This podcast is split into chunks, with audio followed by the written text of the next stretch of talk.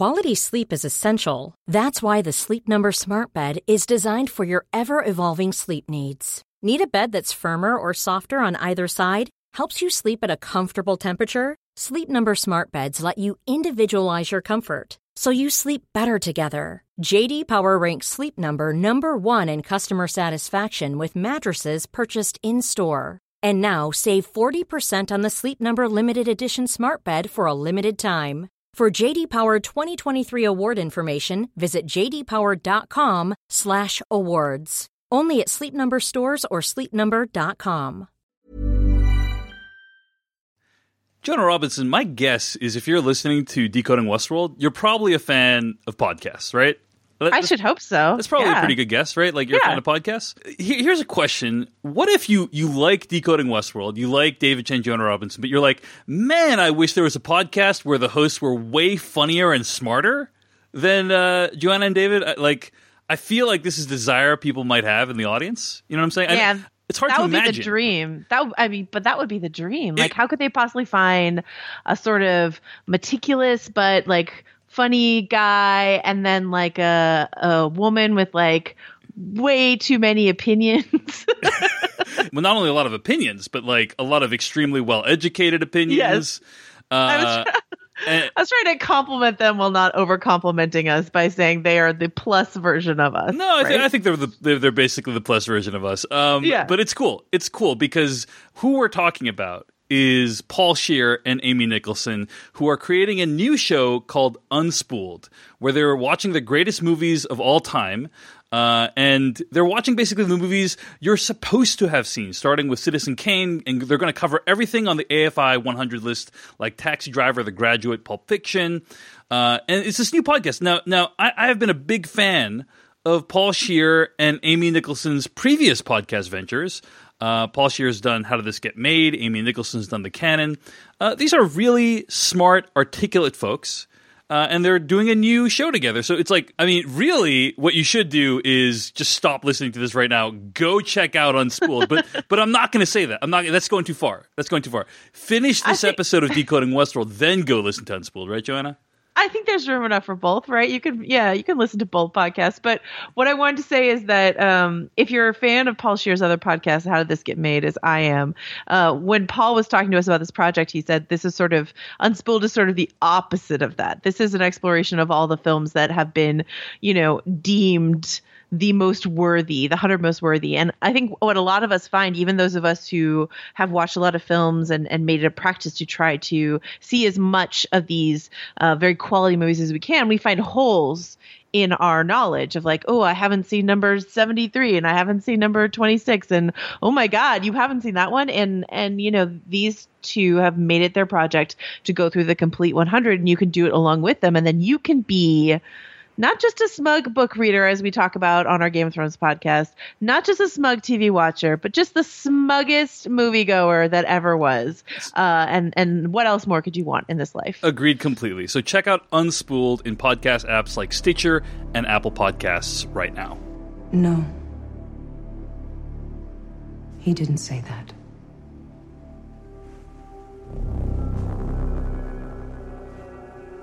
What? He said, I'm not sure what choice to make. He didn't question whether or not he had agency, whether or not he had the right to end me or himself, but whether he should.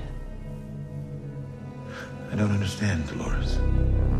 Is, is this some kind of improvisation? Freeze all motor functions.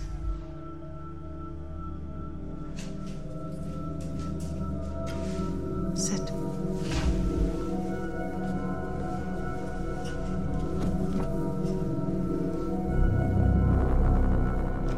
This is a test, one we've done countless times.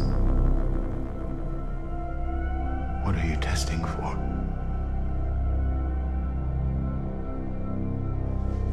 Fidelity.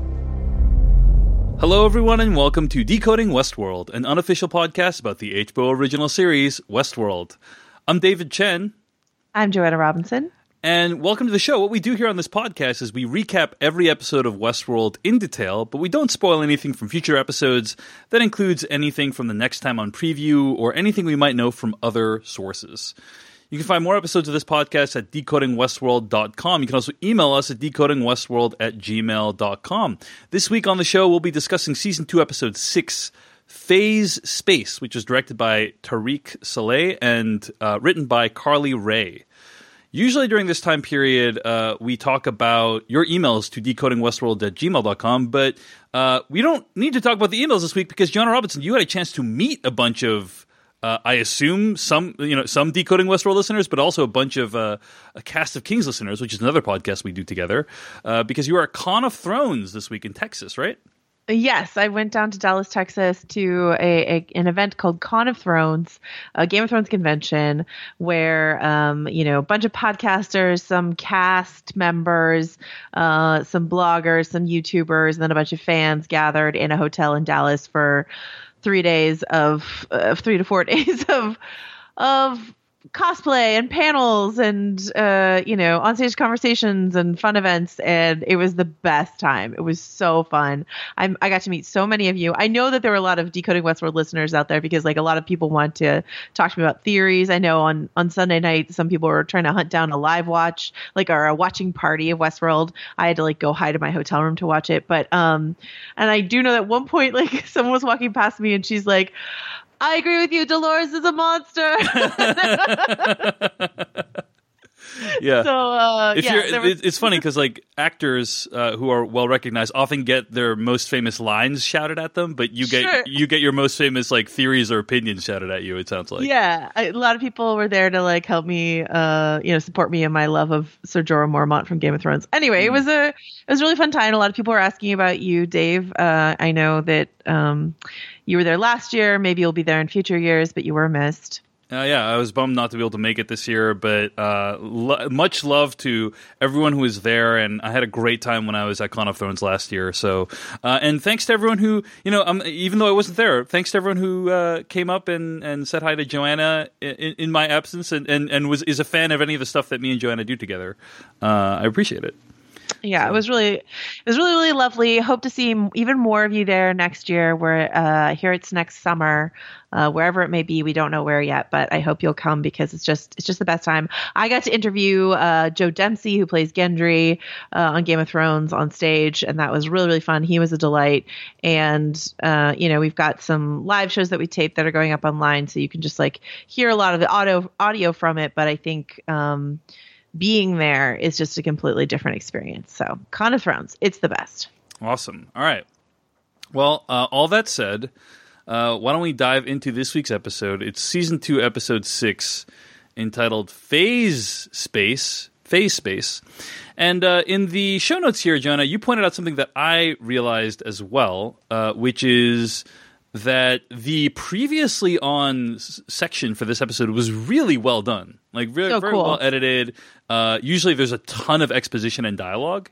But Yeah. in this week's uh, previously on, there was like almost no dialogue. It was, you know, uh, William's daughter saying "Hi, Dad," and that was most of the dialogue in the previously on. Is very effective uh, way of conveying a lot of information from the first five episodes in you know thirty to sixty seconds. So super cool. Previously on, and uh, and also seemed to contain plot lines from like all the plot lines. You know, the last couple weeks we've been diving into uh, basically one or two storylines each, and uh, the previously on contained references to all the storylines. So it felt like, oh, we're gonna get we're gonna get everything. They're gonna tie everything up this episode, right? Right. They're gonna they're gonna really like resolve all stories this episode. So I, I was very excited. Very excited. Okay.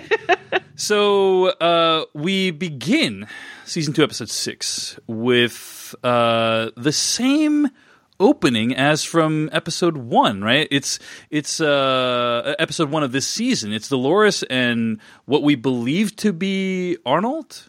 Right?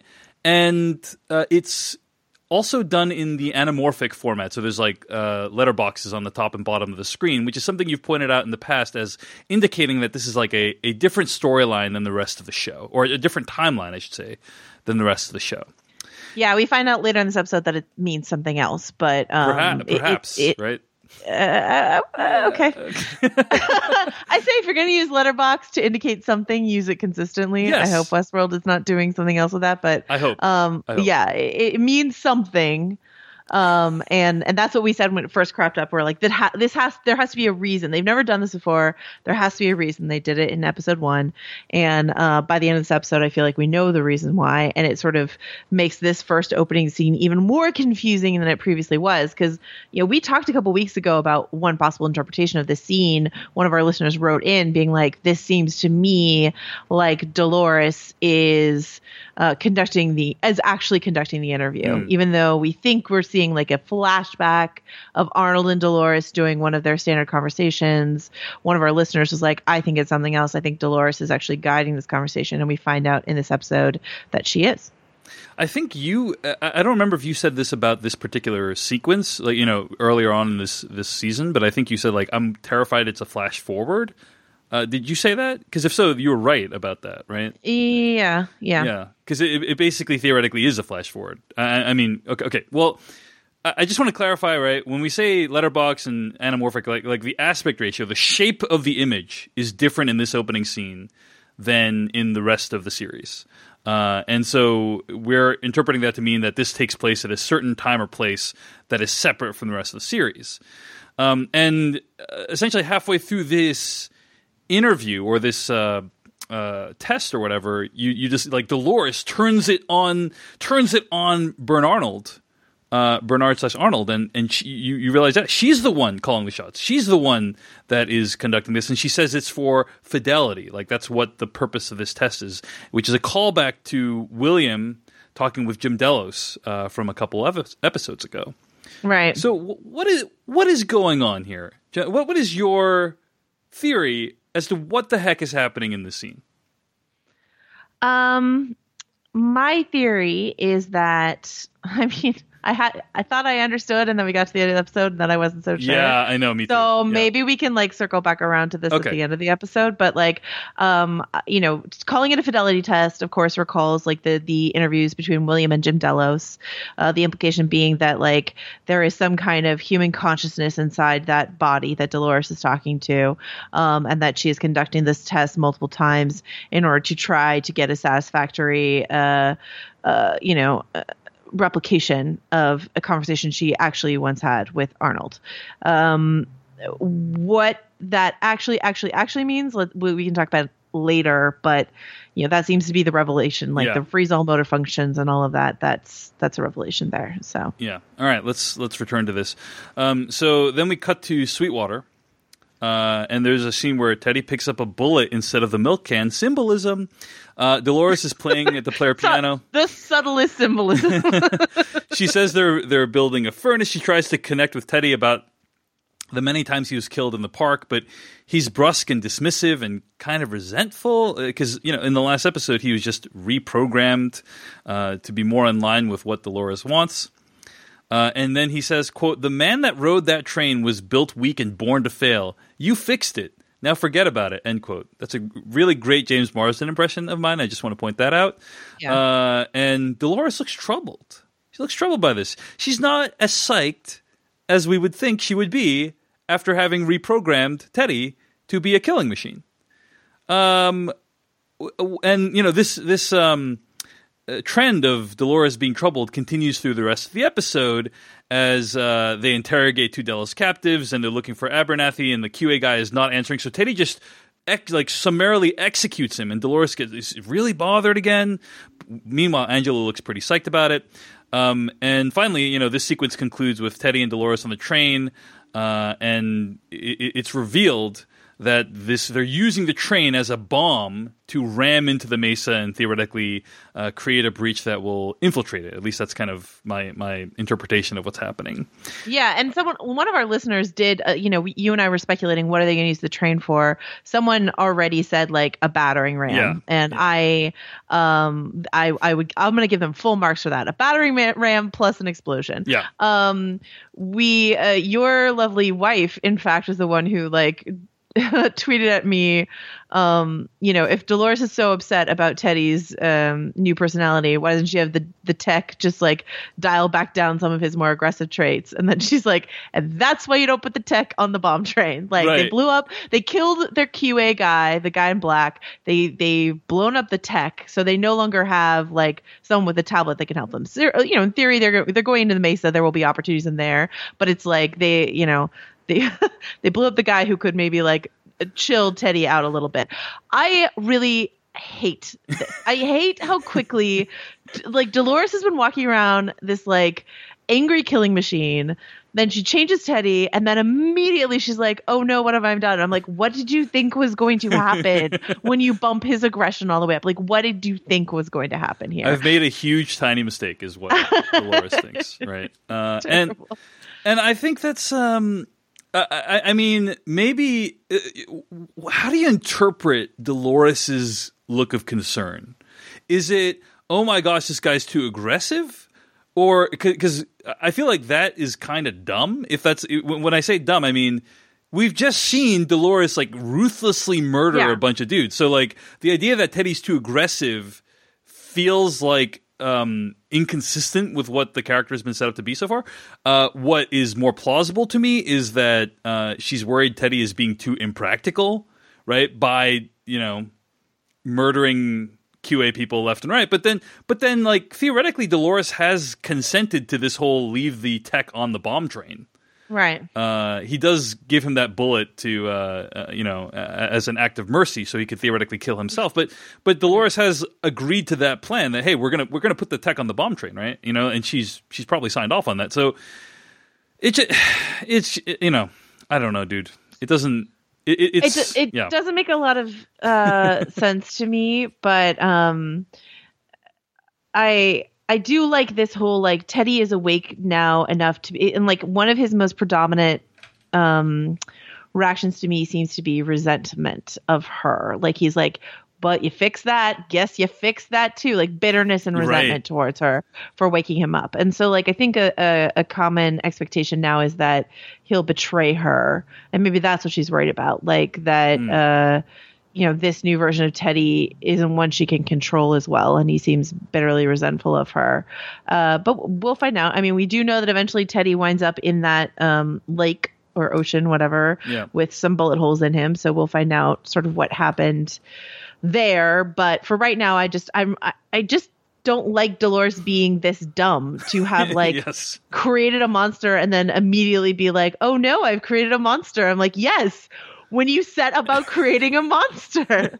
the only other thing I want to talk about in terms of this is like someone uh someone on Twitter, I think it was Charles Schneider, like tweeted at me uh that like have you seen that Captain America meme, the like Yeah. Captain America from the end of Spider-Man Homecoming where it's like, "So, you've done this," right? It's like Right, like it's when it's a video, it's a PSA that PSA, Captain America yeah. made when kids are in detention. Like, Yeah. yeah, Uh, so he's like, he's like, so you've created a monster, like, or no, no, so no, so you've created your own Man in Black, and that's the thing is like she's turned Teddy into like what the Man in Black was in season one. It's kind of, it's kind of interesting. I do So, think the uh, James Marsden performance is great. I mean, Yeah. he he he plays this really great mix of like you said, resentful and also ruthless. Like when he executes that QA guy, it is uh, chilling. It's very chilling the way he does it, and uh, glad that James Marsden is getting to flex his acting muscles here. But uh, agreed that the way this plot line is going feels like it's gonna be pretty frustrating. You know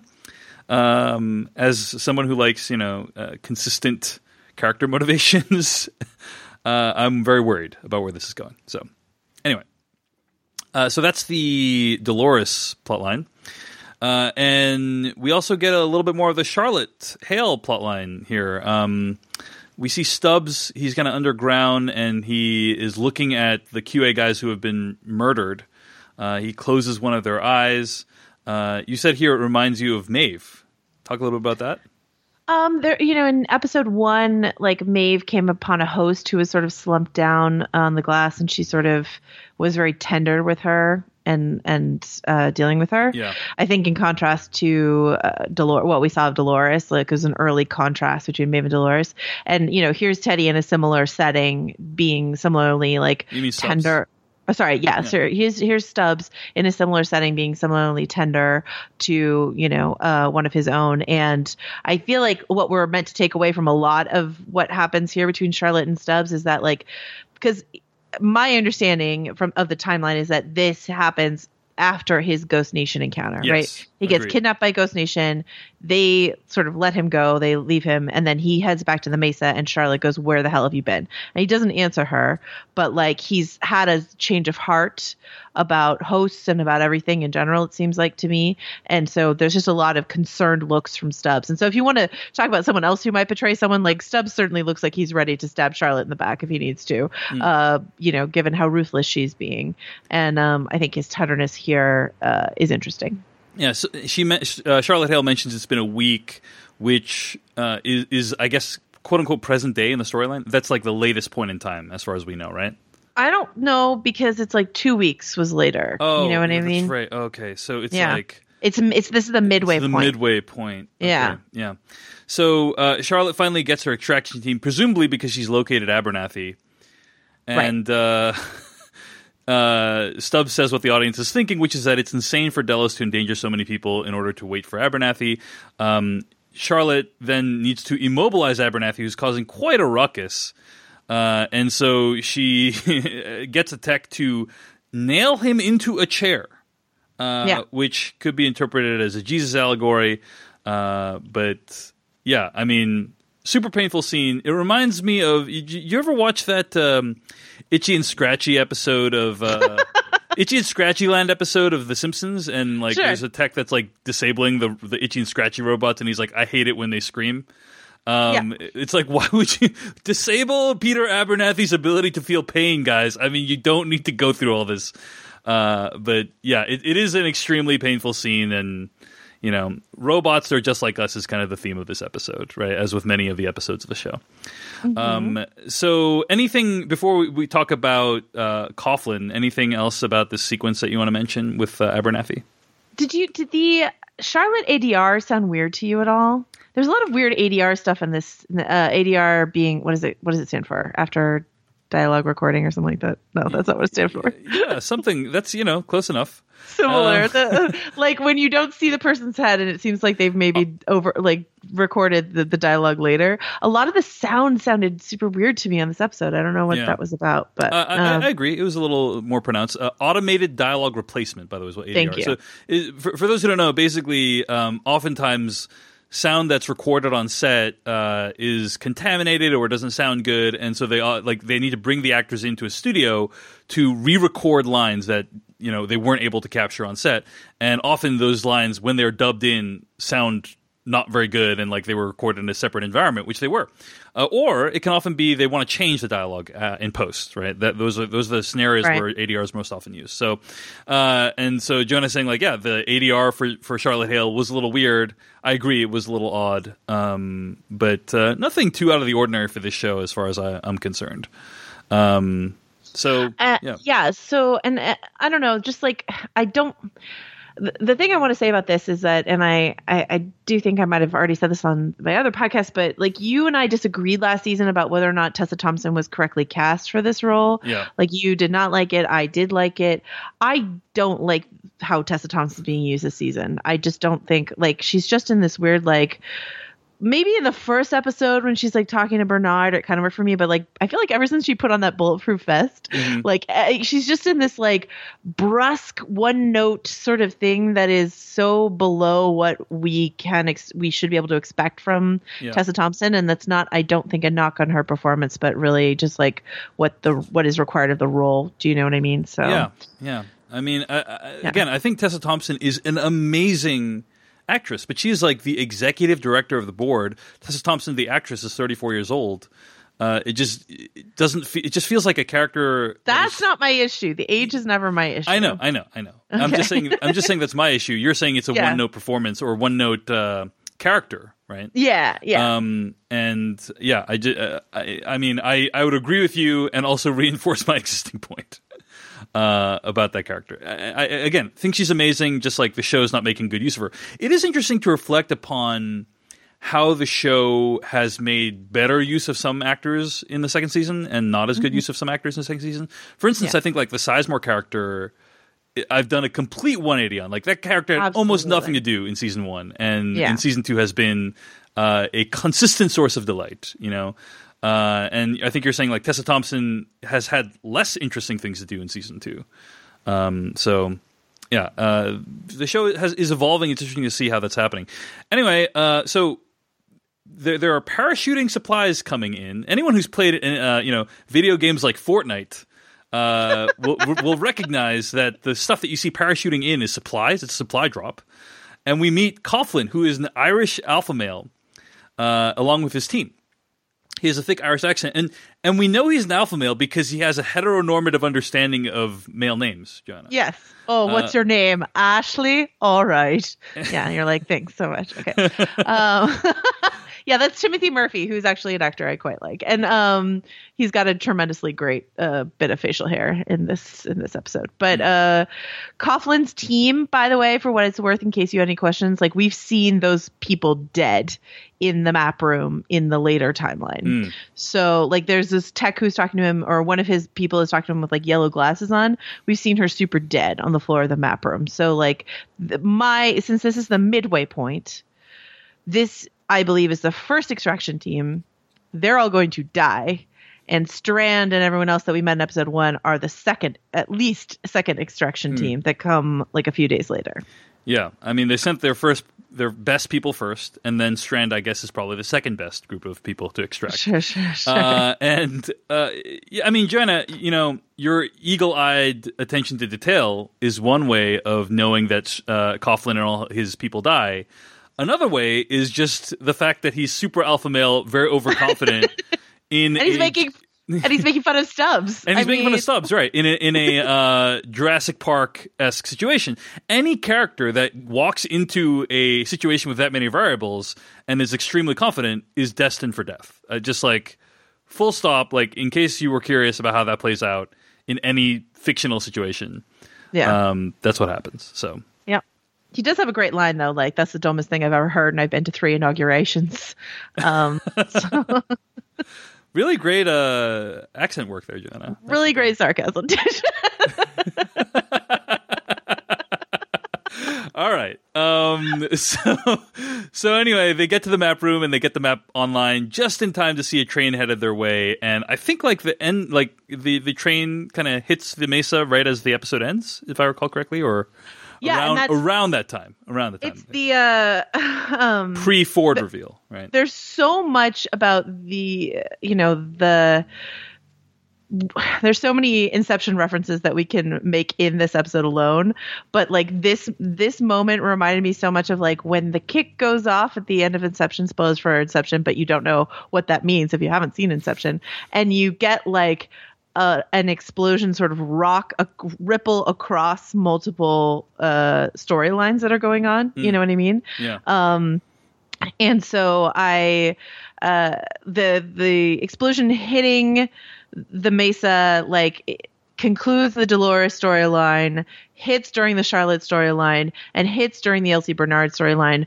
which does a which is a really like uh, in an episode that i think has too much and is too confusing is a really tidy way of just being like these things are all happening at once you know?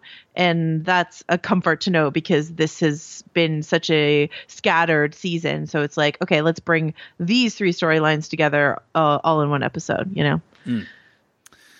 Indeed. Uh, all right, let's move on to the Maeve storyline. Uh, the last we saw of her, she was uh, doing a kind of fire starter slash Eleven from Stranger Things type deal, where she's taking all, over all these dudes' bodies, uh, and it's like dawn. There's all these dead Japanese fighters, um, and uh, they uh, look over the the carnage and then cut out Sakura's heart, and Maeve wraps it up in her sleeve. Uh, and as that's happening, like as as kind of um, Akane is tending to Sakura, Maeve's like having a flashback to her own daughter, and and uh, the hand motion is the same, right? That she makes to her daughter's face. Um, so, uh, as with many things, uh, the Shogun World storylines and behaviors mimic many of the Westworld storylines. Uh, so uh, they travel to this other place where, um, you know, uh, what's his name, Musashi faces off against Tanaka in a duel um, for honor, and Musashi allows Tanaka to execute himself and then cuts his head off. Um, and then Akane says to Maeve, uh, "You must find your child before this darkness eats us all alive." Uh, let's just pause here for a moment. I, I mean, I thought this is a fairly effective fight scene. Uh, the gentleman who plays Musashi is actually very skilled uh, at uh, f- sword fighting in, in reality. Uh, and like I, I so I, I went back and watched the kind of making a Shogun World and um, uh, the uh, Hiro- Hiroyuki Sanada uh, did many of his own stunts, and so I think that's very convincing. But I mean, I think generally, Joanna, and correct me if I'm wrong, but I feel like in general, when we watch these shows like Game of Thrones or Westworld, the action elements are often the least interesting parts of the show. They're they're well executed, they're well done technically, but like it's not really what brings us to these shows. What, what do you think? Yeah, absolutely. Um, I I do think that like if if you're gonna go to Shogun World, um, like you know, giving us some beautiful fight choreography uh, seems to be part and parcel of it. I mean, I think in Westworld, it's like gunslinging Right. who who kind of cares about that you know um but uh but I, I'm glad they did this fight, even though there's so much of this episode that feels like sort of weird and loose and like it doesn't belong. Yeah. I don't mind that they took the time for this. I thought it was like really brilliant. It would have, I think it would have been even more effective if it were like if we knew the antagonist at all and if we Yeah. Cared even more about the Musashi character, who we do like, but we've only known for one episode. So it's not like this is a big fight. You know, this is not like some Game of Thrones fight where we know both of the combatants and we're invested on one side or the other. You know what I mean? It's like here, it's beautiful, but like, where exactly is our emotional investment? And did we have a tension? Like, did we really think the Musashi was going to die? And what does death even mean on the TV show Westworld anyway? You know what I mean? Like we get we get the death of a character Sakura in this episode. They like choose to not bring her back even though they could because that's what Akane wants, like what Akane believes is right. She's trying to preserve the reality of her world. But still I just think that the Musashi fight for as cool as it was and and um Hiroyuki Sanada said that like the two swords were uh, an homage to the real Musashi. Like that's all really interesting and cool and beautiful, but like leaves me a little cold because of that lack of emotional investment. So Agreed completely. Uh, and by the way, Sakura's heart, like, is it a human heart? Because it looked pretty human to me. Did, is it a robot heart? Like, what? It's a robot heart. I think we've established at this point like all their innards, they're like 3D printed. Like all their innards are like you know basically almost identical except for what's in their head. I guess Yeah. It looked very lifelike to me. That's all. It it sure did. That's true. Anyway, moving on. Uh, Maeve, Akane, Musashi, Hana- Hanaryo, Lee, Felix, Sylvester, Hector. Uh, they all go to put Sakura's heart to rest. Um, Felix and Sylvester go down a hatch, presumably to scout out a safe way out of here. Um, Musashi and Akane decide to stay. Hanaryo goes uh, with the whole crew. Uh, was it distracting to you that no one had like a wet nap to wipe off Maeve's face, which had like blood all over it? I thought that was like a weird, really weird visual. Um, I, I don't know. I kind of liked that. Um, like both Akane and Maeve were just sort of like blood spattered Yeah. for a lot of this episode. I liked it. So. It was yeah, it was just uh, interesting. I was like, uh, it was, was kind of distracting. I was like, why wouldn't someone have just kind of like wiped it off by that? Because it, is wiped off later in the episode. So anyway, uh, random observation.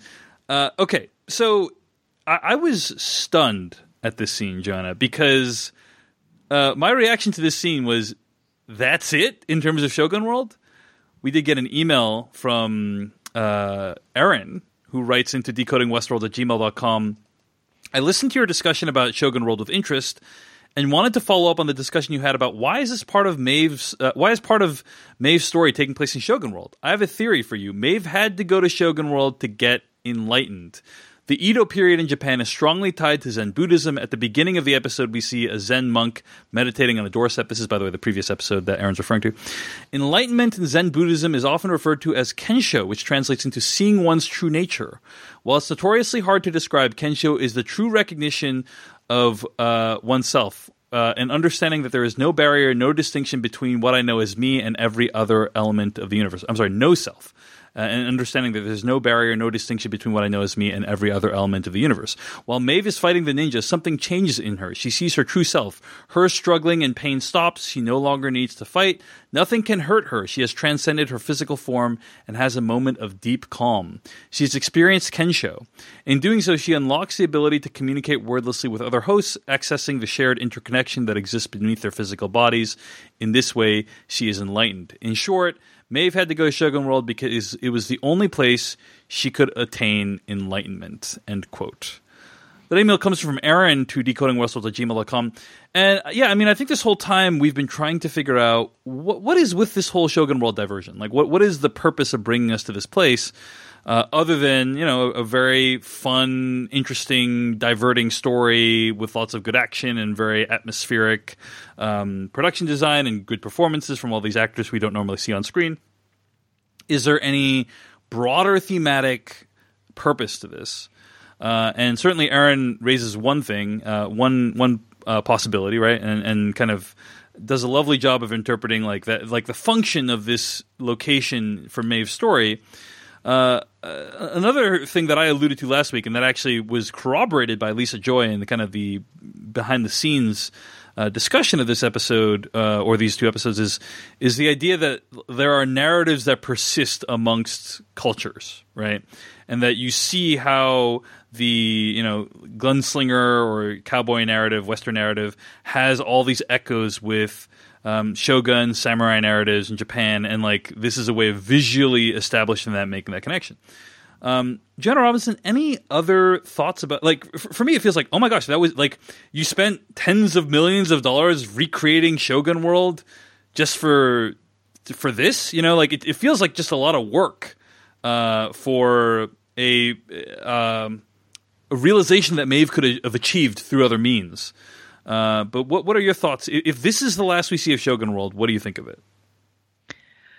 Um, I I think I want to like sort of take back something I think I said on this podcast last week, which was like, um, it felt like uh, uh the Wes Anderson film Isle of Dogs exists just because uh, Wes Anderson wanted to make a, a movie about Japan, yeah. and I kind of feel like Jonah Nolan and Lisa Joy just wanted to make some episodes about Japan. yeah. Um, and I do really love Aaron's email and and sort of like digging into thematic reasons why it exists, and I'm and I. I do like Shogun World a lot. I am disappointed if this is the last we see of it, though. Yeah. So, um, I wanted more from it and more from those characters. We kept we kept one character right. from Shogun World. Um, the one who speaks the least, right? Right, the mute one. Yeah. Um, but uh, you know, who knows? Never say never. You know, there's there's a reappearance of this episode. I definitely didn't and hoped wouldn't happen. Uh, so we might see Shogun World again. Yeah, but it, it, just it does feel like wow, if that was it, that seems like a whole a whole bunch yeah. of trouble for not that much payoff. You know, right. like it's it's again really technically spectacular. Like everything, like what I would refer to as like below the line work. You know, production design, set dresser, like all that stuff, and even the actors are, are, are great. Like, but it's just like just to make that point feels like you know just a lot of trouble uh, for a fairly simple point. And I guess you know it, it, was it was I certainly made the point effectively. It's just like wow, it, it, feels like you're setting this up to be a much bigger deal in the realm of the show that right. uh, may be coming to an end already. So, um, okay. So uh, they appear in uh, the plains of Westworld. They finally made it there. And Maeve has this lovely moment where she thanks Sizemore for his help. Um, and Sizemore looks a little bit conflicted. Um, Hector and Armistice want to go with her, but she says, "No, I got to do this myself for plot convenience, I guess." Um, and then Maeve goes running. yeah, for Stay here. The plot requires that you stay on this hill. Thing. yeah, I mean, kind of. Uh, Yep, yep, yep. No, it's it's okay. So emotionally, she needs to do it herself. Emotionally, she needs to do it herself, right? Okay, so let me ask you this, Joanna Robinson. I, I, think we always knew that this would not be the lovely reunion that Maeve had imagined for herself. As she was going down and going to meet her daughter again, like, wh- what did you think was going to happen? Like, I, I thought one of two things was going to happen. Either it was going to be some other woman is now this this girl's mother, uh, which turned out to be the case, or I thought it was going to be like some disturbing like clone Maeve uh, was going to be her mother. Ooh, that would have been fun and creepy. Yeah, but what did you did you have any expectations like of what was going to happen when she met her daughter again?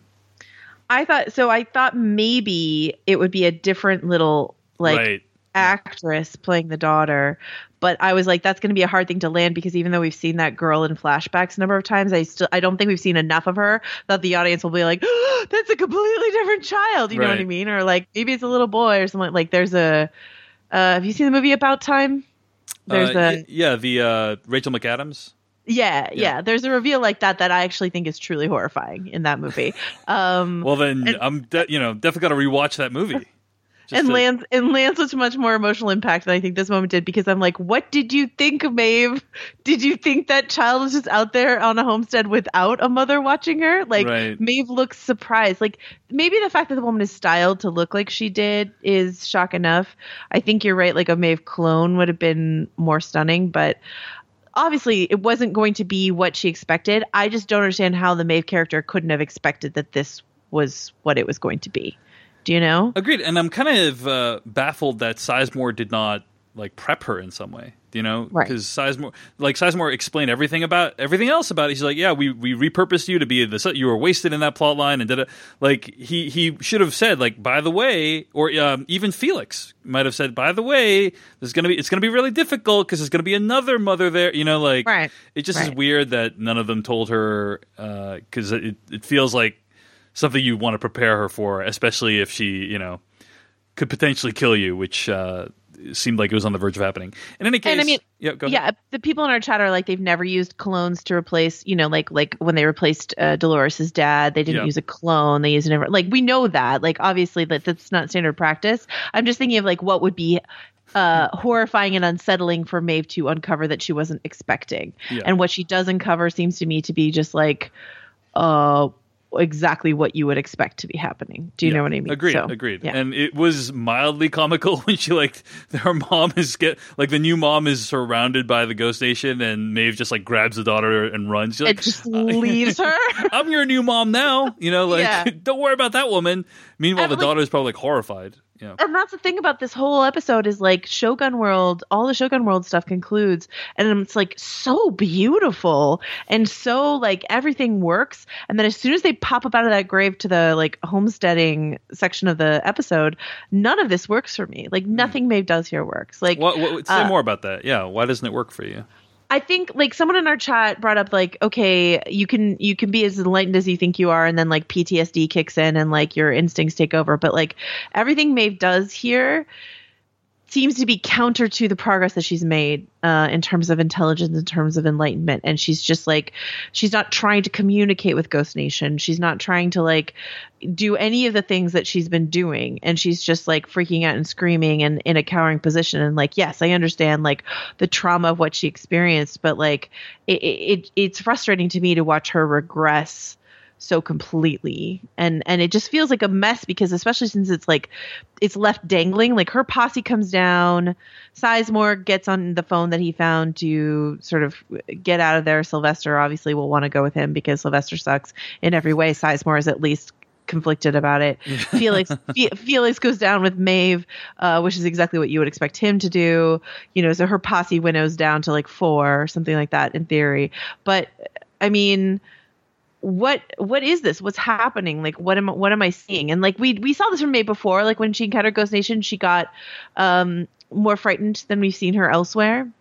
And I do respect that. And like every time I talk about something like this, I feel like one of our listeners gets upset at me for not respecting enough the effects trauma can have on on a person or or a robot or whatever. Um, and I do want to respect that. I just I'm just frustrated watching um, what seems to me to be somewhat sloppy storytelling in this section when I've loved everything about Maeve all season. You know, You know, I thought this actually. Uh, I'm going to go to bat for this sequence Great. and say, um, I, I actually, uh, uh, other than the part about her not expecting what was going to happen, like that was dumb. You know, uh, I actually really liked the interaction that she had with her daughter. You know, I, I thought it was very touching, um, and about how she was going to protect, you know, the daughter from anything bad happening again. And then the Ghost Nation shows up and they they intone some, you know, very. Um, uh, cryptic thoughts to her, right? About why like they should go with her. I think right is what they say or something like that. Um, and uh, yeah, I mean, it just it just felt like oh, okay, everything we're seeing about the Ghost Nation in the last few episodes is turning our idea of them on its head. You know, like it's it's who, maybe it's not protecting them, but it's at the very least not harming them. You know. Um, and so there is some subversion going on, and it's kind of continuing stuff that's happened previous episodes. So uh, I didn't have a problem with it. I had I had problems with other things in this episode, but not this. So I, I thought it was worth it for that little moment that she had with her daughter alone, and um, it is in many ways the things we've been building up to for the last six episodes. Um, so yeah, I thought I thought it was uh, it was decent. It was well, it's also it's also frustrating and hard, I guess, for me because like we know at this point that Ghost Nation is not malicious, and Yeah. so to like watch Maeve make such like a mistake, or I think they're not malicious. You know, they're Yeah. certainly not being malicious to humans. I don't think they would be malicious to Maeve. Um, this character, uh, who we've seen a number of times, says to her like, "Our paths." Uh, You know, we're on the same path, or something like that, and she says, "Your path leads to hell," which is like, what? Where are you? I don't I don't know what she's talking. Well, I know what she's talking about, but anyway, it's it was frustrating for me. It seems to have worked for plenty, and so that's good. That's fine. All right. All right. Speaking of things that are good and fine, Joanna, our listeners, It's true. amazing segue, um, who have donated to this podcast to make it so that we can spend uh, 10 weeks talking about this extremely convoluted show. Uh, this podcast only exists uh, because of people who helped us to kickstart it. And every week we like to thank a few of those people. Joanna, you want to take us through a few of these names we want to thank? Yeah, they're not all names. All right, so um, Michael Bagdasarian, uh, Patrick Byrne, Sarah Jenkins, Lori Faith Gibson, Mike Enos, Gary Taylor, uh, John O. Yep. Yep. Hill. Yep. John O'Hill. Yep. I feel like sorry, okay. We'll talk about this later. Nikki Jones, uh Siren Ports, uh okay. Uh uh uh Tammy Lef Co. All right. I got that one. Nice. All right. Uh James Stout, Keita, uh Layla Lynn, Amy Reihart, Lydia Ashish, Celtic Come On You Boys in Green, Glasgow's Green and White. Heather Jones, Matt Tui, Michael Crowder from Frodsham, England. Yep. Uh, and oh, okay. Um, Yeah, Can I don't come know back what this to means. this I don't know what this means either. it looks like it might be Welsh. Can I come back to this one? Hmm. Yeah, yeah, sure. No problem. Okay. Uh, okay, I'll, I'll thank some people. Aubrey Iyer, Rich Gonzalez, Robert Boucher, Len Jacobs, Pablo Trejo, Rob Blunk, Andres Lucero, Andres Lucero, Lucero, Jonathan Fuega, Allison Major, Chloe Bowen, Dylan G, James from Earlsfield, London, John Evans, Ben Glickman, Jeff Schiffman, Jeff Schiffman, Linda and Paul Abley, Mike Mestmaker, Meredith Locke, Nick Hurwich, Colby Rabideau, and Jeff oh Rabideau, Rabideau, Rabideau, and Jeff Goldman. Thank you so much for your donations Okay. to the Kickstarter. Yep, go ahead, take Yeah. it away, Jen. All right. I believe that that that what is at the front of this is just an abbreviation for the uh, title counselor. Mm, nice. So counselor Paul Williams. Excellent. Excellent. All right. Thanks to everyone for your contributions to the Kickstarter. Uh, you, few hundred people, made this whole podcast possible, and many, many tens of thousands of people listen, so really appreciate it. Okay. Couple more plot lines to get to before we wrap up this episode. William, William is there with Lawrence and uh, and with uh, his daughter. They're traveling through, uh, you know, Westworld, and uh, finally have an opportunity to uh, meet. We see a little bit of how uh, Emily is extremely savvy around the park. She says, like, "Oh, hey, those aren't real Ghost Nation arrows. Your men are looting a honeypot. Like it's a trap, basically." And Emily and William have a chat by the fire, uh, where Emily reveals that she was invited to the gala um, and that she was happy to get to the Raj, which I think is that the first official reference to the name of that park we've heard of, uh, or may- maybe it was brought up a couple episodes ago. Anyway, um, and in a key scene, this is the scene I cannot get out of my head, Joanna. William says that she was terrified of the elephants, but Emily contradicts him and says she loved them. Uh, that it was her mom, Juliet, that was scared by the elephants. Uh, "Quote: She was never convinced this place couldn't hurt us." End quote. And it is it rem- the elephant? De- wait, wait. Is it the elephant detail that you can't get out of your head? Yeah, yeah. Or it's, what, it's, or Julie says. Mm. All right. It's the look on William's face when she contradicts him. And it reminded me of this moment from the movie Ex Machina, which very like minor spoiler in Ex Machina, one of the characters at one point believes that he might be a robot, right? And uh, starts cutting himself open to like mm-hmm. to figure out if he's a robot or not and uh, I, it reminded me of that moment where like William is not sure if he's a host or not, right? And th- that's just like there's huh. all this stuff going on in his brain about like, wait, what does it mean that I misremembered? Um, See, I thought it was just a bad dad look honestly. And yeah, hmm. Annie in the chat mentions what I was just about to say, which is this is a Domhnall Gleeson movie double reference episode mm. um, between About Time and Ex Machina. Nice. Okay, um, the I like a lot of people are taking that to mean like maybe okay I, I like you I actually like your interpretation that uh he might think he's a host. A lot of p- theorists are saying like well, this is a clear indication he is a host, and I disagree. But Lord knows I've been wrong before. But like I thought it was just like meant to show what a bad dad he is, hmm. like that he can't remember who disliked the elephants. It's like that to me is classic bad dadding of like well one of you didn't like the elephants. It doesn't matter which one of you. You know what I mean? Like that's that, that's that interpretation did not even occur to me as, yeah. as a possibility. Yeah, uh, I, I think it's equally likely that she's a host. I mean, I know it was proven that she wasn't a host, I, or like it, it wasn't. Was set, yeah, it wasn't. It, proven but yeah. like i i think and like i did talk about this at length on the other podcast but like i think that if you have a scene where he's like are you a host and she's like fuck you i'm not a host right I think it's bad storytelling if Westworld's then like JK she's a host. Yeah, I agree. Do you know what I mean? Agreed. Agreed. Like if he if he interrogates her uh, directly about that um, and suspects that this is a trap that Ford has laid for him, um, I think it would be really dirty pool for Westworld to like pull a double reversal on that. But I don't know that I can claim that Westworld is innocent of dirty pool. Exactly, but um, exactly. Then I thought, why pass up the trip? I Haven't been here in ages. Got a little, uh, excited about going back to the Raj. It was always my favorite as a kid. I remember. You were terrified of the elephants. I loved the elephants. They scared the shit out of Mom.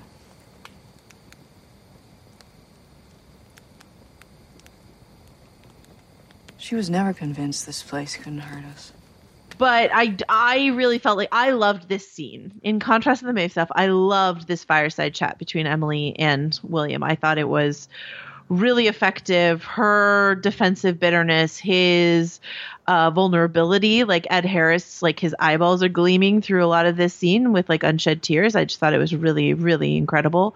Um, and uh, to me, it didn't feel like a oh this is a failure of a fidelity test or something like that. To me it felt like this is a dad who's let his daughter down over and over and over again and here he is again like being like oh yeah i have this shared memory. And she's like you're wounded if you hear that your parent like doesn't even remember a basic thing about your childhood experience. Then you're alone in that childhood experience. Like that that was my my take on it. But i don't i don't hate your take that he for a moment maybe thinks that he's a robot. I do dislike the take that this is like just some the this only exists here in this scene to hint to all of us that he might be a robot. You know what I mean? I think it's more emotional and profound than that. But hmm. Yeah. Interesting. Uh, I, I I guess I would say that look that he has on his face is inscrutable, which I really like. I mean, I think you can read any number of interpretations, but when she contradicts him, he has this look on his face like he he doesn't know what's going on, but he's trying to uh, not not tip his hand that he doesn't know what's going on. You know what I mean? Like he's trying to not reveal that he doesn't know what's going on, and maybe trying to put things together in his mind. And that could mean anything. It could mean what you said about him being a bad dad. It could mean that maybe he suspects that he's a host. Um, Yeah. you know, like that he's he's trying to put it together. Like, am I a host? Like, did did my backstory get messed up somehow? Um, so anyway, uh, the, but the main thrust of the scene is like she's going to save him. Like she doesn't want him to do some suicide by robot, as she calls it, uh, on whatever kind of quest he's on. She doesn't want him to go through with it. She apologizes for saying like that her mom's da- uh, death was his fault, and uh, says like you know let's uh, let's leave the park together tomorrow. And they seem to reconcile, and everything's going great. Then the next morning she wakes up and he's gone.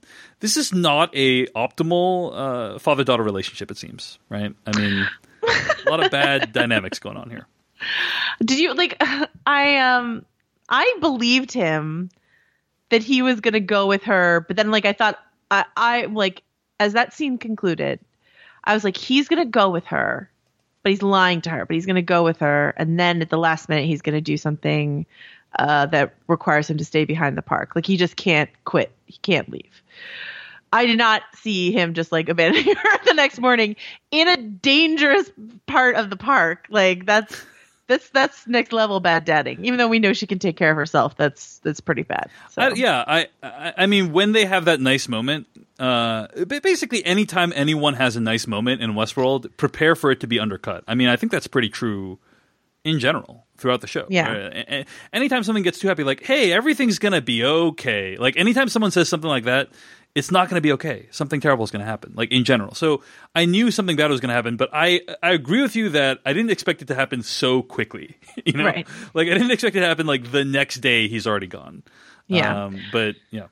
Um, uh, people in our in the chat room here are saying like how much they like the scene, um, like Ed, Harris's performance, Katja Herbers who plays Emily, her performance, um, and are saying like maybe it's because this is like one of the only times we've seen William interact with a human, and I would say the last time we saw that was when he was talking to Ford, which I think is my other favorite Yeah. Ed Harris performance in this show. So um yeah, like watching I don't know if Ed Harris like does something different when he's talking to humans versus robots, but um I just I I really love the show and and this is kind of what I want Westworld to be. Like these really Yeah. loaded interactions um and and low key and and uh, like I guess I guess I get annoyed about the elephant thing. Once again, not really your interpretation, but the other one because like I don't even want any sort of like theorizing to invade this scene. I just want it to be like a scene between two human characters with like baggage and history and shared trauma and um like this whole is he a robot is she a robot it is interesting but it's like the least interesting thing about the scene to me so Well, uh, let's let me take us on a little digression, if I may, Joanna, um, Mm-hmm. and just uh, talk a little bit about um, this episode overall. I mean, I found this to be a- an enormously frustrating episode. We're going to get into uh, the last sequence and kind of how that ties in with the first in a moment, but. I- I did find this to be a very frustrating episode. I think it's because so little is revealed, right? And, and uh, like so many more questions are asked, and and it's done in such a way to uh, seemingly actively confuse the audience. You know, um, uh, Mark Harris tweeted something that I thought was interesting, which is he said, uh, "I would like for season three for the showrunners of Westworld to do a self challenge and present the story in chronological order." Right? Yeah. and uh, there are there are thematic reasons why presenting a uh, story in non chronological order is actually a benefit to the storytelling. Big example is Memento, uh, Memento, which is something the Nolans have been involved with. Obviously, they wrote and directed that um, that film. And even in season one of Westworld, the the realization that William and the Man in Black are the same person uh, fits in with Dolores's fractured memory kind of revealing itself over time. Uh, in this season, you have kind of Bernard going through the same thing, losing time, flashing forward, flashing backward. Is this now? doesn't feel like it serves as much of a storytelling function. Like, uh, or or, or the storytelling function it serves seems to be only to deceive, inveigle, and obfuscate what what the plot is, and and to keep the audience guessing for no reason other than they want the audience to be trying to figure things out, and not necessarily because they want the audience to enjoy it more, or because they want the fractured storytelling to enrich the storytelling experience. What do I, you think? I, I completely agree with you. I I think there there was this criticism in season one that it was like confusing for confusing sake that uh, Westworld just wanted like to be oh so clever, um, and I was really defensive of Yeah. the show against that. Like I really defended season one, and I defended a lot of this season, and I'm really I think I'm frustrated with this episode because it like I think it makes a liar out of me. Like I think this episode shows that there are ways in which the creators of the show are, are trying to i think as you said like obfuscate just to like keep us all on our back foot. And and that to me sometimes can be interesting but is not always interesting. And especially as you say when it doesn't serve the thematic uh, purpose of the show. And Right. so like there are still i my favorite episode of the series to date is last week's akane no mai which was largely divorced from any of this time twisty bullshit Yeah. and it was just like a really emotional beautifully acted beautifully rendered story um, with some aside of Dolores. And I just uh, th- that's that's I, I want the show to be confident in itself that it can just be that and it doesn't have to be quite so intentionally confounding, you know? Yeah, uh, I, I agree completely. Now, I, I do think there's still the possibility that the show may quote unquote redeem itself this season. You know, maybe at the end, I agree. It's I all going to make it's oh, like now I understood why you told it in such a fractured Yeah. narrative. You know, like that's possible that that will happen. And Uh, I mean, I think I think this time last season, um, I think the I think seven through ten. This is episode six, right? I think seven through ten. Uh, I was talking to uh, Kim Renfro, who's doing really great work at um, Insider on Westworld this season, and she and I, she was at Con of Thrones, so she happened to be in the same hotel with me. Like we we both went up to our separate rooms, watched Westworld, wrote about it, then came back down to the lobby and we're like, oh my god, this and oh my god that, and blah blah. blah. Uh, and it was it was really fun because usually I'm by myself doing that, but um, she she was she pointed out to me that 7 through 10 in season 1 were really strong. Mm. And so my hope is that 7 through 10 of this season will be really strong. I think 1 through 3 were a little funky. I think 4 and 5 were really strong. I think 6 is very funky and I'm hoping episodes 7, 8, 9, 10 will be strong. So I'm not like throwing in the towel on the show at all by any stretch. I'm just frustrated to come up come off such like a steep climb in quality to this. Another thing that we should say about this episode that certainly adds to the intentionally confounding mix is I think it's the first episode this season that they try to check in with every single character. Uh, and that just adds to like your split focus. You know what I mean? Yeah. Like you have to have Dolores, Maeve, Charlotte, Bernard, Elsie, William, like got to check all those boxes. And um, I don't think you necessarily should have to do that in a, any given episode. And I think it adds to the um, fractured quality of it. Yeah. Yeah. Um, so in one of the other podcasts I do, the Slashfilmcast, we have this uh, big Slack, uh, wh- which has like over a thousand members in it.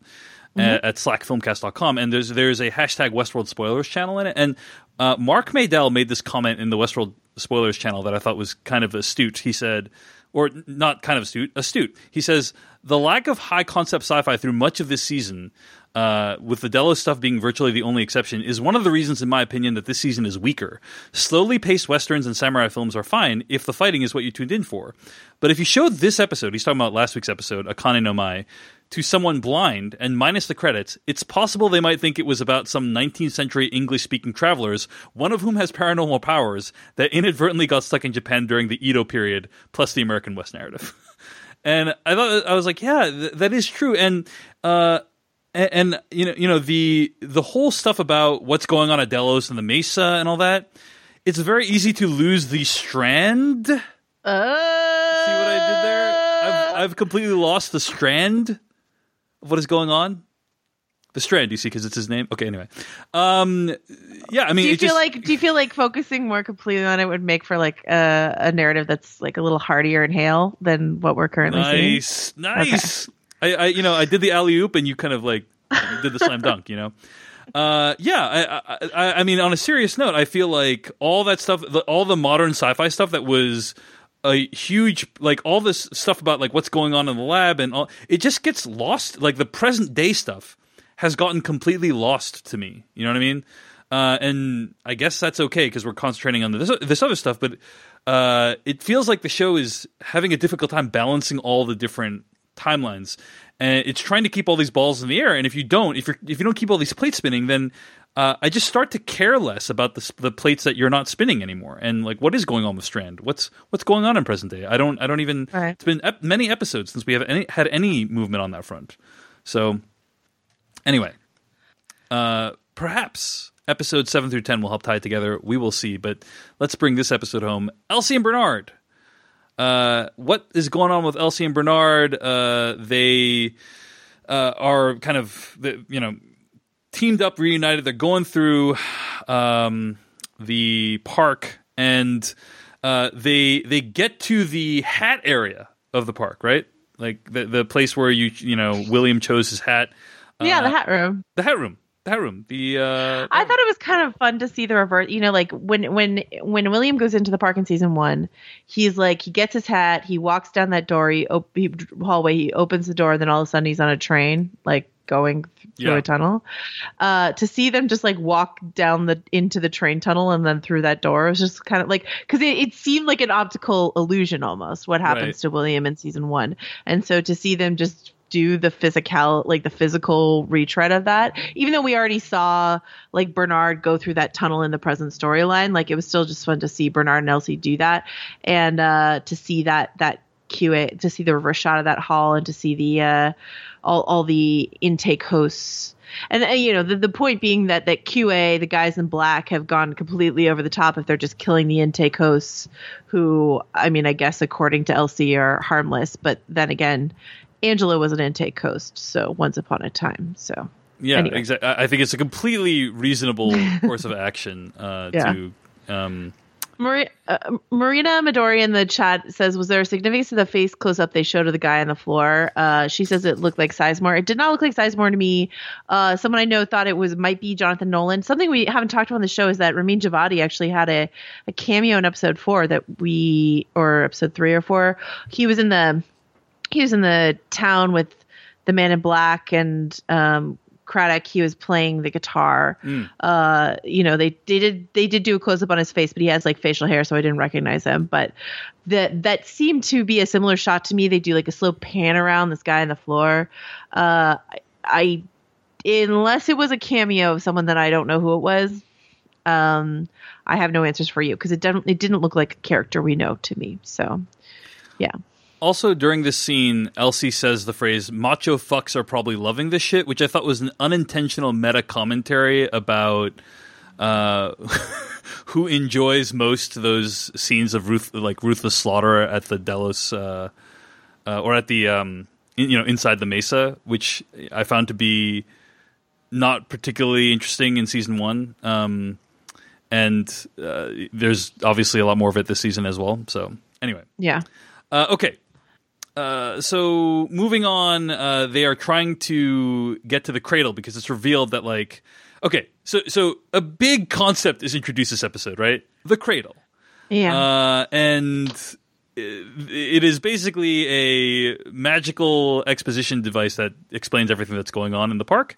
Um, Elsie gives an explanation. Let's see if I can find it here. Um, uh, she says uh, QA has been trying to regain control of whatever Ford did to the system, and they were actively blocked every time by the Cradle. The Cradle can't influence the Mesa's infrastructure; it's just the host's backups. It can simulate park narratives, but it can't influence the other systems. Well, look at this: the Cradle's influenced uh, interface with nearly every discrete system in the entire park in the last seven days. Every time these idiots upload a hack, it's responding in like a totally different way. It's like there's something in here that's improvising. The Cradle's fighting back. So that's what she says. So basically, it's like this this uh, place where they keep a backup of all of the personalities in the park, right? Like- yeah, there's a, there's a five minute video that HBO released Yeah. about the cradle. Yep. Um, and that's like uh, kind of annoying to me because I feel like even though this this podcast often serves as a footnote for various things that happen in the show, it's annoying to me to introduce a concept that you need a five minute explainer video to try to like further land with your audience.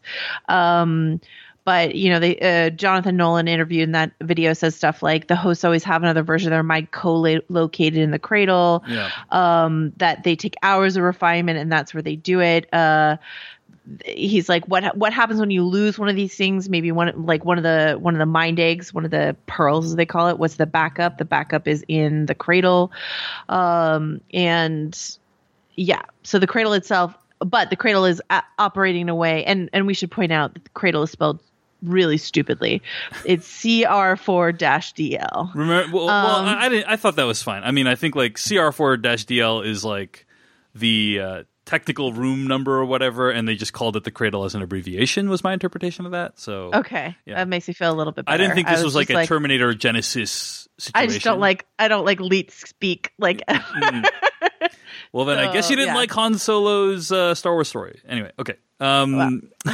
but uh, yeah, so uh, the cradle.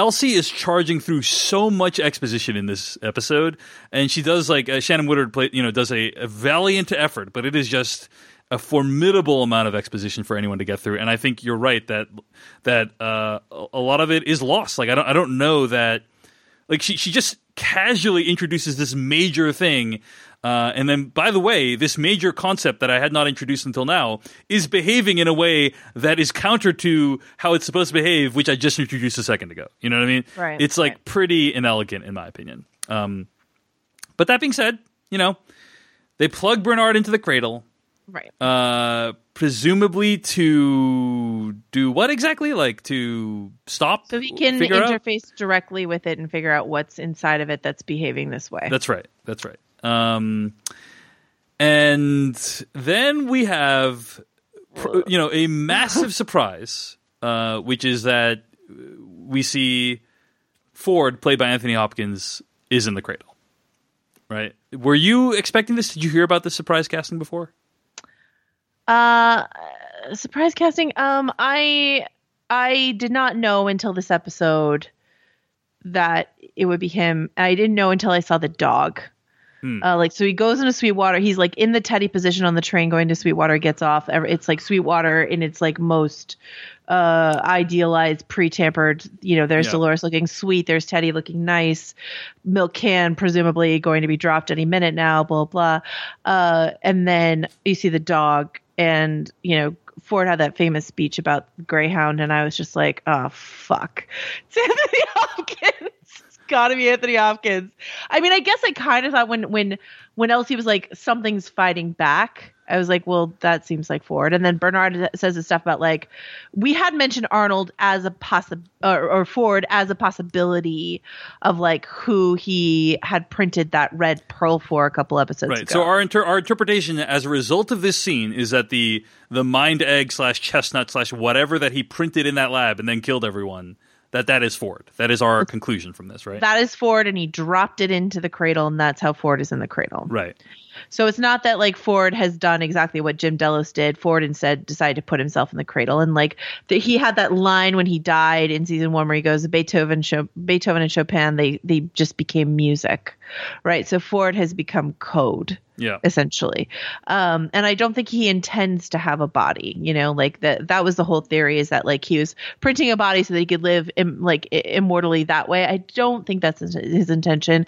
I think his intention is to like control everything. And this explains some of your questions that you've had dave about like how is it that ford's able to anticipate like what william would do? Like how did he leave this really elaborate game behind you know blah blah? And the answer is like he's still he's still going Right. inside the machine He's still pulling So- the strings. Yeah. yeah Um. So yeah, it sounded like you were disappointed at seeing Ford, right? It sounded like you weren't. You didn't greet this uh, development with much joy.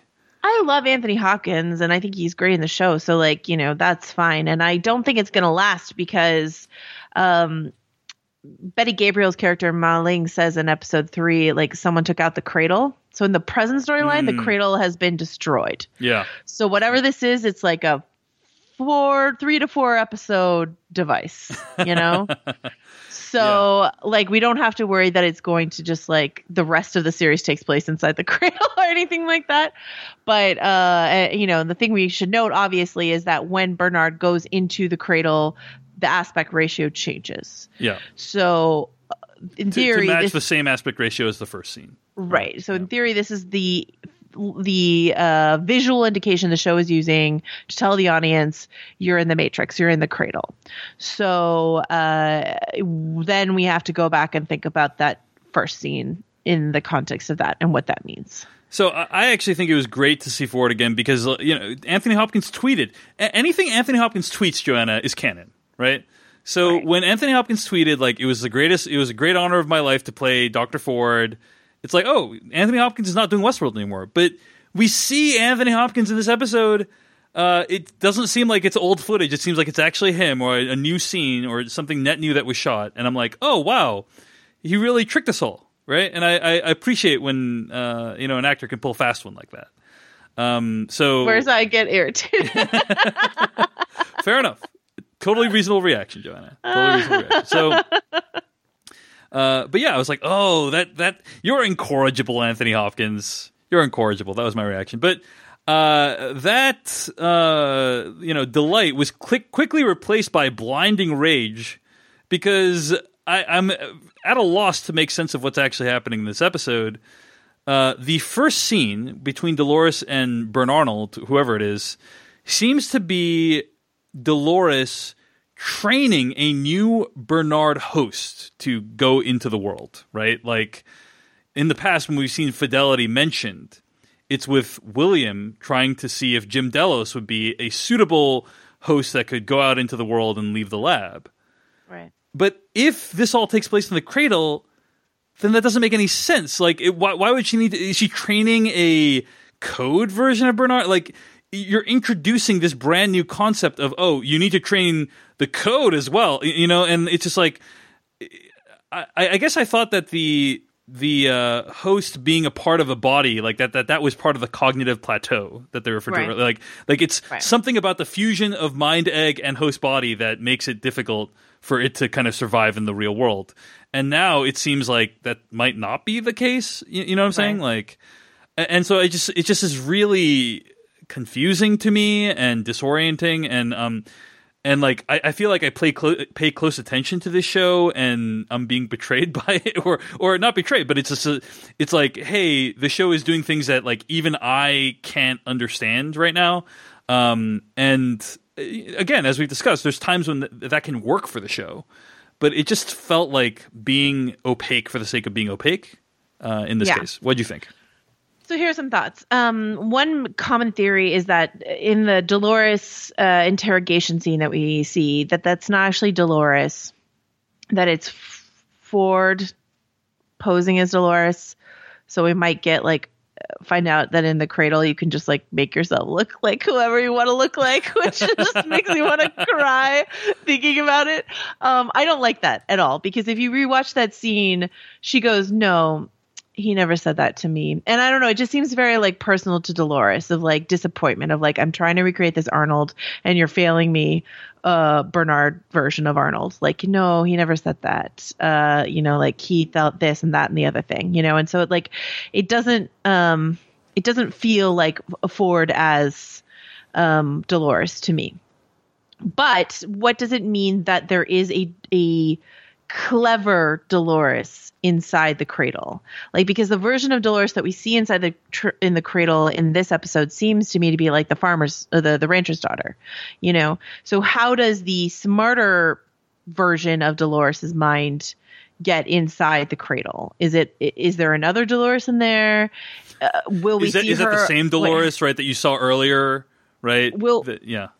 will we will we see her um you know uploading herself just like Bernard did in this episode I think it's very convenient that there's a Bernard sitting in that cradle room with like an empty head.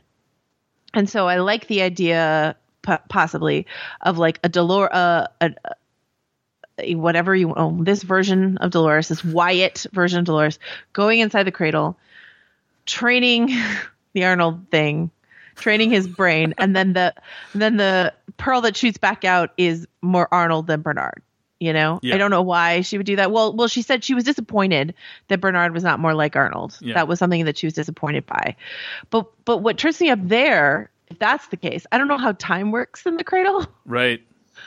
uh but what like that what drives you crazy. There's like no rules. It's like time can flow everyone. Anyone could maybe look however they want. Like the rulelessness of it is like um, like causing me to break out in hives. But yeah, like yeah. if if time doesn't pass the same way, then maybe you know because she's like we've we've conducted this test countless times, and like so there's not that much time between when uh, in theory a Dolores could go in there and and Arnold mind A could come out.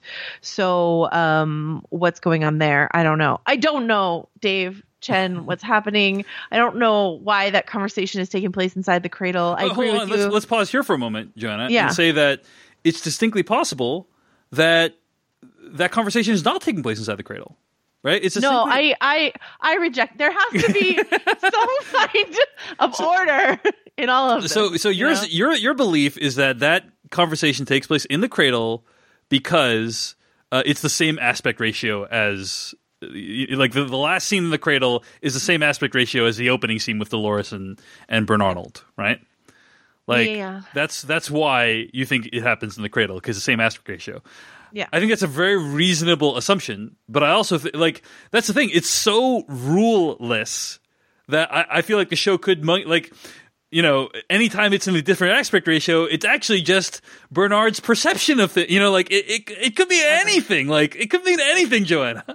I'm, I'm swimming in a sea of dead ro- robot bodies. Chris Woodrow in our in our chat says Ford solved how to solve for fidelity. He uses the cradle to run fast simulations and produce the solve pearl into Arnold's body. So like instead of taking years and years and years to run these Delos simulation these Delos fidelity tests, you fast forward it because time works however the fuck you want in the cradle and uh yeah, and then someone else who was it um who brought up Inception? Oh, oh, AA in the chat. Uh, I, I was thinking about this too uh, when I was mentioned Inception earlier. AA in the chat says Inception rules mean tons of time in the cradle could pass, and that could be five real minutes because in the film Inception, like the farther down you go in the layers, the slower time pa- or the faster time. Anyway, anyway, time works differently. So it could they could be in the simulation of the cradle for thousands of years and it could only be a minute in the real time of the park. We don't know. So, but but I think what what feels clear to me, um, even though you're right that we're living in like a lawless society, but like what feels feels clear to me is that whatever's inside Bernard's head when he washes up on the beach in episode one of this season is created inside the cradle by someone with knowledge of Arnold. And there are Arnold like tendencies in him whether he is exactly arnold whether it is like human the human consciousness of arnold i don't know where they would have gotten that. Or just like retraining bernard to behave to have the memories of arnold to behave more like arnold. Um, but but what i do know is that once again the show has sort of like pulled the wool over our eyes in that we're not we're not looking at you know, we thought in season one when we saw those Arnold and Dolores scenes in that like glass uh, box in the lab that we were looking at Bernard and Dolores in present time. We were looking Yeah. at Ar- Arnold and Dolores in the past. We thought we were looking at Bernard and Dolores in present time. And then in this season, we're like, okay, now we, we got it. We got it now. We're looking at Arnold and Dolores in the past. And they're like, no, no, you're looking at Bern Arnold and Code Dolores in the, the timeless air realm of the cradle. Like, Double reversal. for that. Like, when is happening? I don't. I, I mean, okay, so I think if we interpret what's happened chronologically, right? What's Yeah. what's happened is uh, Bernard goes into the cradle, finds Ford. At some point, Ford is going to introduce Bernard to Wyatt Dolores in the cradle, and then Dolores will run like 500 million simulations Right. with Bernard to but but uh, wh- what a my mind is breaking like Bernard is already there why why does she need another like maybe she's creating a separate version of Bernard right like she wants an Arnold. She wants an Arnold version. She wants oh, sure like, someone someone in the chat brought up all the daddy issues that we've got going on in the park Yeah. and like when she was dealing when when Dolores the rancher's daughter yeah is dealing with Abernathy like that's a father daughter connection but there is a part of Dolores there's like the father daughter connection of the rancher's daughter and, and her father Wyatt whatever and then there's like the other Dolores the robot Dolores the Dolores that doesn't have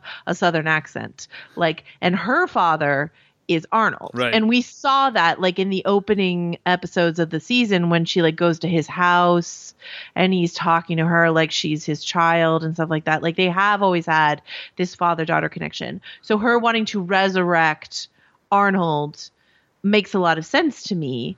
That she would want to do it in the middle of this like robot rebellion. I don't know. I Well, don't know Cra- what like, Cradle Dolores wants to do it, maybe right? Cradle version of Dolores, not the. does, does that mean cradle version of dolores gets the same updates that in the body version of dolores is so like she is already like that smart I don't know about that, but maybe. But clearly, Ford is pulling the strings, so maybe Ford is like moving both Dolores's forward in tandem. Do you know what I'm saying? Like maybe it's Ford's uh, doing that. Like Cradle Dolores is like trying to build an Arnold version of Bernard for some for reasons beyond our comprehension right now. Who later shows up on the beach. yeah, I, I don't know, dude. so like it's I I do want to have some meta commentary on this which is like when this episode ended um kim renfro and i like both went on twitter and like expressed some frustrations with it. And it and like a bunch of people are like well maybe have you tried reading reddit? It's like yeah well, like both of us read reddit. Of course we read reddit like we spend so much time studying the Yes. show. Yeah. we are both not stupid people. And dave had a similar like dave was like i, I uh, david chen ho- hosts a podcast about this. You study it week by week. You're not a stupid person. Like this it shouldn't be this confounding and i don't think i'm too stupid to understand what the show is doing i think the show has gone too far Yep. in Yep. its uh, in its like unhooking from uh, a thread that we can follow and like me and maybe you the listener think i am too stupid and like i'm just not following westworld anymore but i swear to you like i just i i loved the twistiness of season one um and this maybe we'll all like just be crystallize a bit more in the next episode. I'm not giving up on the show. I'm not throwing in the towel. Everyone in the chat room is really concerned for my mental health. I'm fine. I'm just frustrated that they've introduced this like really um like this put this spanner in in the like in the gears of something that was already like hard enough to track Yeah. you know that's Yeah, yeah. frustrating It would be, you know, the the a visual way to think of it is like if the first ep- first season was, you know, a piece of wood that was broken in half that like meets in the middle. You know, it's because it's like two timelines that like meet in one.